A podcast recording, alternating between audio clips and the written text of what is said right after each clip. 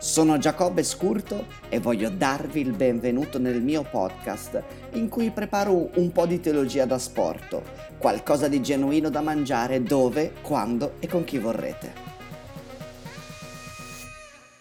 Ultimamente facevo qualche riflessione riguardo al modo in cui un credente si deve relazionare con le questioni della società, le questioni etiche e anche quelle politiche. Non so se avete notato che di recente l'approccio dei cristiani alle grandi questioni pubbliche e dibattute spesso anche nei social è sempre più spesso polarizzato agli estremi. Ora, quello che mi sembra di vedere è che il credente si muove su di un crinale molto sottile e scivoloso, che se da una parte rischia di scivolare in sterile laicismo, dall'altra rischia di abbracciare il suo opposto e pericoloso estremo l'integralismo o fondamentalismo religioso. Proviamo a capirci meglio. Valorizzando all'estremo il principio di laicità, rischiamo di delegare allo Stato e alle istituzioni la risoluzione di tutti i problemi, prescindendo da una valutazione etica e morale. In questa visione i cristiani rinunciano a una testimonianza pubblica, cioè a dire quali sono i propri valori e gli aspetti fondamentali che dal punto di vista della loro tradizione dovrebbero essere garantiti nella società. Il laicismo porta quindi all'irrilevanza delle comunità religiose, rischio che tra l'altro hanno sempre corso. Nel momento in cui la Chiesa diventa una componente dell'apparato statale, cioè dall'editto di Costantino in poi, siamo nel 313 d.C., è chiaro che il suo compito diventa amministrare dei sacramenti e non più essere una voce profetica della realtà. Perché se la Chiesa è un dipartimento del potere politico, non può più assolvere al suo compito profetico di proclamazione delle verità, soprattutto quando questa è scomoda. Noi quindi abbiamo storicamente questa idea di una Chiesa silenziosa di fronte alla società politica, agli scandali della politica, che si preoccupa semplicemente della propria coscienza e ritualità. Pensiamo ad esempio alle chiese che durante il nazismo, di fronte a quello che stava accadendo, tacevano, piuttosto che alla disattenzione che a volte le chiese hanno per i bisogni dell'uomo mentre predicano il regno futuro. Proprio quest'ultimo atteggiamento aveva suscitato la critica marxista alla religione, in quanto ci si chiedeva cosa fosse questa religione che anziché mobilitare le coscienze le addormentava, diventando così l'oppio dei popoli. D'altra parte, dalla prima pagina in cui Adamo ed Eva sono presentati come i custodi del creato, fino all'ultima pagina della Bibbia, il credente è messo di fronte ad una responsabilità costante nei confronti del mondo. Se pensiamo all'Apocalisse, libro che configura il regno che viene, sappiamo che è stato scritto durante gli anni della persecuzione di Diocleziano, in cui la comunità cristiana viveva il senso di un nuovo che stava arrivando e questo ha anche una valenza politica perché loro stavano soffrendo la repressione dell'impero e dell'imperatore. Ogni atto dunque del cristiano ha anche una valenza politica. Quando il cristiano dice devo occuparmi della mia coscienza, in quel momento sta rinunciando ad avere parte in un gioco nel quale ciascuno è chiamato a dire la propria opinione e a far valere i propri valori fondamentali. Questo modo di vivere la fede porta al rischio di un'irrilevanza pubblica cristiana che viene sacrificata nel nome dell'intimo processo di cambiamento del singolo cristiano, rendendo così irrilevante e comunque successivo il cambiamento delle strutture sociali. D'altra parte, però, il momento iniziale della conversione individuale è strettamente connesso con un dopo, che è quello della testimonianza pubblica della propria fede perché le due cose marciano insieme, cambiamento della coscienza individuale e testimonianza pubblica come espressione pubblica di questo cambiamento. Quindi no, il laicismo, il lasciare le grandi questioni della nostra esistenza in quanto società e collettività nelle mani esclusive dello Stato non è una scelta condivisibile. Vediamo ora l'opposto a questo atteggiamento, l'integralismo o fondamentalismo religioso.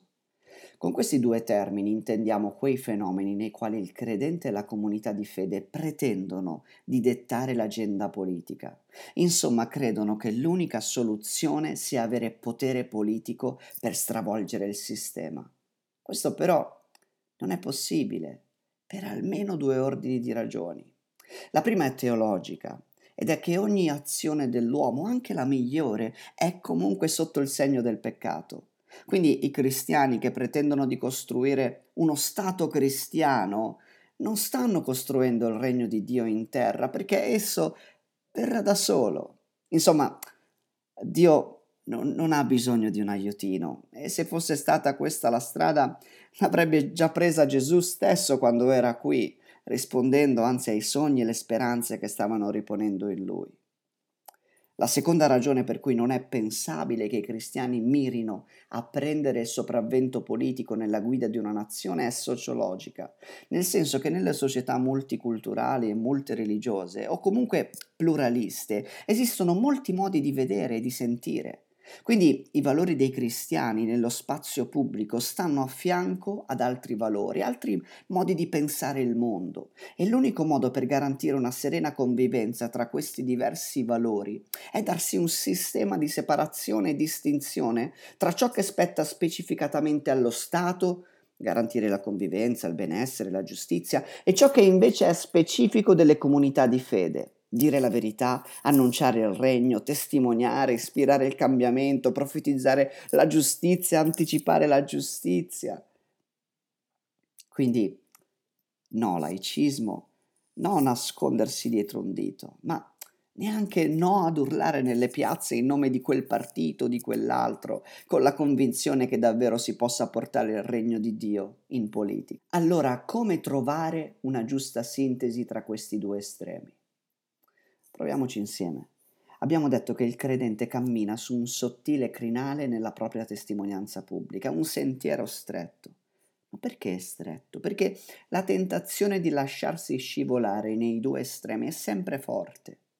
Ma mentre il credente cammina in quel crinale con una prospettiva ampia e alta, lui può sviluppare la consapevolezza che le chiese e le comunità di fede hanno un ruolo che non può e non deve essere direttamente politico, quanto piuttosto metapolitico, ovvero non entrando direttamente nel processo di decisione politica, ma orientandone e influenzandone la direzione. A volte in realtà può accadere e funzionare che la Chiesa si inserisca nello spazio politico come soggetto attivo, ma questo si è verificato positivamente solo in casi eccezionali, dovuti ad esempio a quando la classe politica era talmente screditata da crollare. Allora, in una fase limitata e contingente, le chiese hanno offerto un aiuto al sistema politico, ma si tratta comunque di una situazione di emergenza nelle quali le chiese finiscono per avere un ruolo di sovraesposizione nello spazio pubblico. Tuttavia, nel momento in cui i credenti acquisiscono poteri e autorevolezza politica di primo piano, devono essere ben consapevoli che loro stanno servendo una causa politica e non più implementando il regno di Dio sulla terra. E da questo punto di vista sono da considerare molto più come dei politici che degli esponenti della Chiesa. Il che non vuol dire che non ci possano essere interazioni o collaborazioni, ma che deve essere sempre mantenuta la chiarezza che la Chiesa deve essere sempre libera di dire la sua parola profetica. Così il credente e quindi la comunità cristiana deve sempre lavorare con discernimento e sapienza su questo crinale sottile tra laicità, quindi rischio di rilevanza pubblica, e integralismo attenta sempre a non scivolare da una parte o dall'altra, perché la nostra chiamata è e sarà sempre essere la voce profetica di Dio nei confronti della società e del mondo intero. Grazie per aver consumato questo asporto. Vi auguro una buona digestione mentale e spirituale e se il sapore che vi ha lasciato in bocca è buono, condividete la puntata sui vostri canali social.